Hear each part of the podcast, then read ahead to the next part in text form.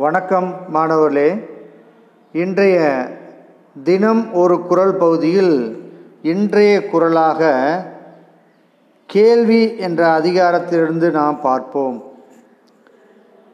எனைத்தானும் நல்லவை கேட்க அனைத்தானும் ஆன்ற பெருமை தரும். எனைத்தானும் நல்லவை கேட்க அனைத்தானும் ஆன்ற பெருமை தரும். ஒருவன் எத்துணை சிறியதாயினும் நல்லவற்றை கேட்பானாக. ஏனென்றால் அது அத்துணை சிறியதாயினும் அவனுக்கு சிறந்த பெருமையை கொடுக்கும். நன்றி.